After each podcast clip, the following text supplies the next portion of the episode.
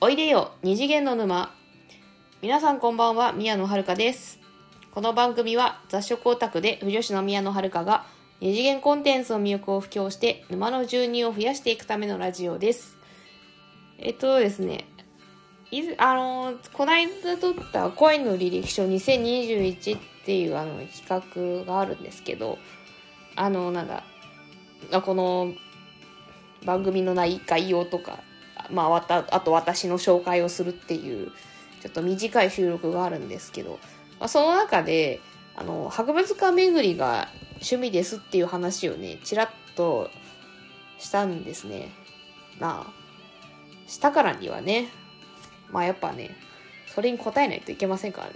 まあ誰も誰が期待してるのか分かりませんけど まあ勝手に応えますその期待に。ね、期待っていう、そう、自分で、まあ、言ったから、まあ、そういう話をしたからじゃあ本当にその話をしようっていうただそれだけの話です 何何が何言ってかよく分からなくなっちゃったけど、まあ、ということでですね今日はその私の推し博物館の東京国立博物館、えー、通称東博の話をします。ね。推し博物館って何だよって話ですけどね。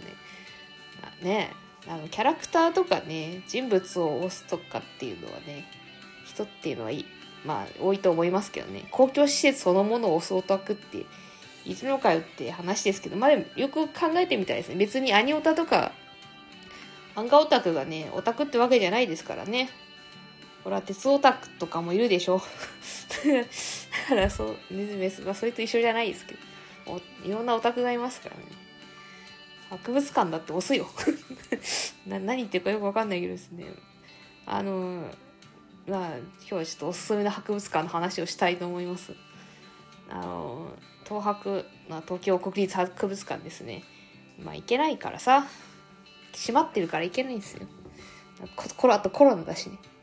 だからちょっと今日は、あの、東博大好きなんですっていう話をしたいと思います。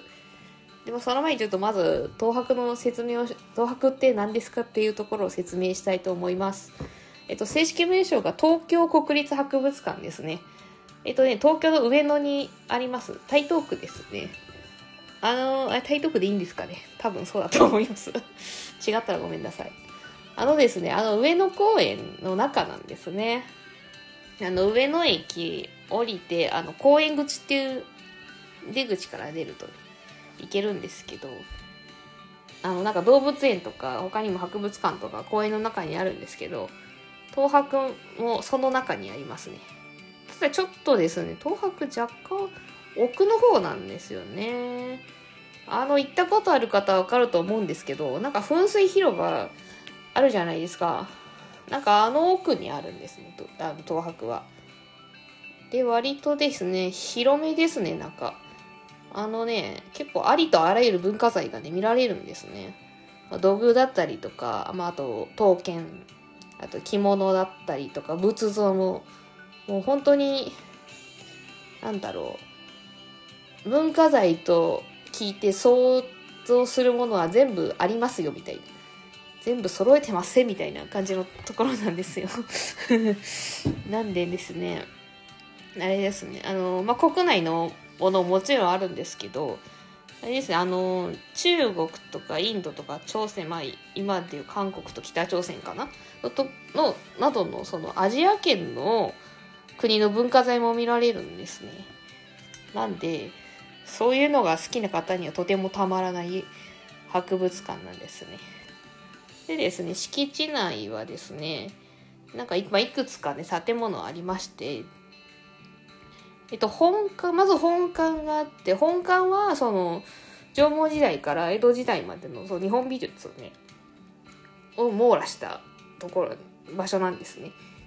で、あとは、特別館、特別展の、あの、まあ、博物館ってね、あの特別展って言って、あの、なんだ、まあ、イベントみたいな感じで、期間限定でやる展示があるんですね。その自分、あの、博物館のコレクションじゃないものを飾ったりすることがあるんですけどそういう特別展の会場として使われてるのが、まあ、平成館っていうちょっときれいめの建物があるんですね。あとは、えーと、東洋館ですね本館の隣だったかな他の隣にあるんですけど、あの、主にアジア圏ですね。あの、日本じゃなくて、中国、インドとか朝鮮あたりの美術品が展示されているところがあって、そこは東洋館と言いますね。まあ、などなどね、まあ、ちょっといくつかね、なんか建物があ、あと3つぐらいあったかな。それ、なんか、なんだ、一応テーマごとに分か分けて展示してるんですね。なんで、割と広め、広めですね。多分1日で回るのちょっと大変なんじゃないかなと思います。もし全部回るとしたら何日かかけないと難しいと思います。でですね。まあ、とはいえなんか、さすがに全部回るの大変なんで、ちょっと私の個人的なおすすめを紹介したいと思います。えっ、ー、とですね、おすすめはですね、まあ、エリア、おすすめエリアとしては、まあ、二つかな。と、一つはですね、刀剣エリアですね。これ多分本館だったかな、本館にあるんですけど、あのですね、刀剣乱舞にっていう、まあ、オンラインゲームまあ、ご存知の方もいる多いと思うんですけど、えっ、ー、と、刀剣乱舞に実装されている刀が展示されております。なんかあのですね、ファンの間では東博組って呼ばれてるらしいですよ。うん、あの、ピクシブ、ピクシブ百科事典で見ましたけど、まあ、あの、私、トーラブプレイしてないんでね、あの、詳しいことは知ら知らないのですが、まあ、うん、やっいる東博組って呼ばれてる刀たちは東博にいるらしいよ。なんです。あのプレイされてる方はね、まあ、見に行った方も多いでしょう。なんです。でまあその統計エリアまあなんでねおすすめしたいのは私刀じゃないんですね。唾なんです。あのあれねあの刀のさな、な、なんて言えばいいですかね？あの、ま、丸、丸い、なんかあるじゃないですか？ななんて言えばいいんですか？あの、なんか、持ち手のとこに、なんか丸、丸いの刺さってる、刺さってるつか、あるじゃないですか？あれですね。あれがですね、すごいおしゃれなものが多いんですよね。結構、なんだ、凝ったのが多いんですね。なんか、なんか花とか鳥とかな、なんかいわゆる花鳥風月のモチーフを使ったのが多くてですね。もうなんか見てるだけでなんかいいななんかおしゃれいいわって見とれちゃうぐらいいいですね。ちょっと記憶が曖昧なんですけどまあそうそう、まあ、私がおすすめしたいのは陶芸エリアではつばですね。をおすすめしたい。あとはですね本館エリアにある執行のエリア。執行って漆にあの工業工作の工で執行なんですけどこれ何がいいかっていうと、螺鈿の美術品がいっぱいあるんですね。まあ、螺鈿って何かっつうとですね、貝殻の内側になんか虹色に光るなんか部分があるんです。なんかか、そう、そこの部分をちょっと切り取って、漆とかね、木にはめ込んでいくってそういう工芸品があるんですけど、それがいっぱい見られる。そう、それがね、私好きなんで、あの、やったぜって、やったぜっていうか、もう見てて飽きないですよね。なんかね角度によったら色変わるんですよラデンって。そうキラキラしてて。キラキラっていうかまあちょっと割とキラキラはしてるんですけど結構落ち着いた感じで私は好きです。まあただしばらく見に行ってないんですけどね。コロナ禍だしさ。あと閉まってるし今。見てない。であとはですねおすすめエリアっていうわけじゃないですけどあのちょっと個人的にちょっと行きたいなと思うのがえっと特別展で今やっってるけど中止になっている国宝鳥獣戯画のすべてっていうのがあるんですよ。超行きたかったんですよね、それ。あのですね、ネットでよくなんか見かけると思うんですけど、あのなんか動物たちの擬人化したちょっと緩い絵。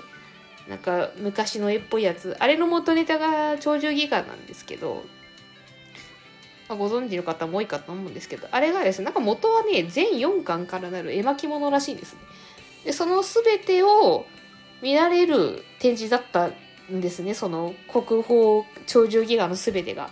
なんですけど今は見られません あの東博閉まってるんでね。まあ、あとちょっとコロナ禍だからね、ちょっと都内に行くの怖いしね。まあ行きたかったですね。なんかネットとかで見られませんかね厳しいのかな超行きたかったな残念だよ。見たかったな長寿イヤーのすべて。まあ、うん、しょうがないですけどね、見られないから。まあ、というか、東博にもしばらく行ってないんでね、行きたいですね。ですね。ワクチンを打ったら行きたいね。まあ、ワクチンいつ打てるなるのかわかんないですけどね。ね、早くね。もうかんコロナを気にせず行けるようになるといいですよね。私はコロナが収束したらというかワクチンねワクチン広まったら速攻行きます。という決意を表明したところで終わりたいと思います。最後までご視聴いただきましてありがとうございました。この番組へのお便りはラジオトークアプリまたはマシュマロで受け付けております。番組概要欄に宛先を載せていますので質問や感想など送ってくださると嬉しい。ですここまでのお相手は宮野遥でした。それではまた次回お会いいたしましょう。またね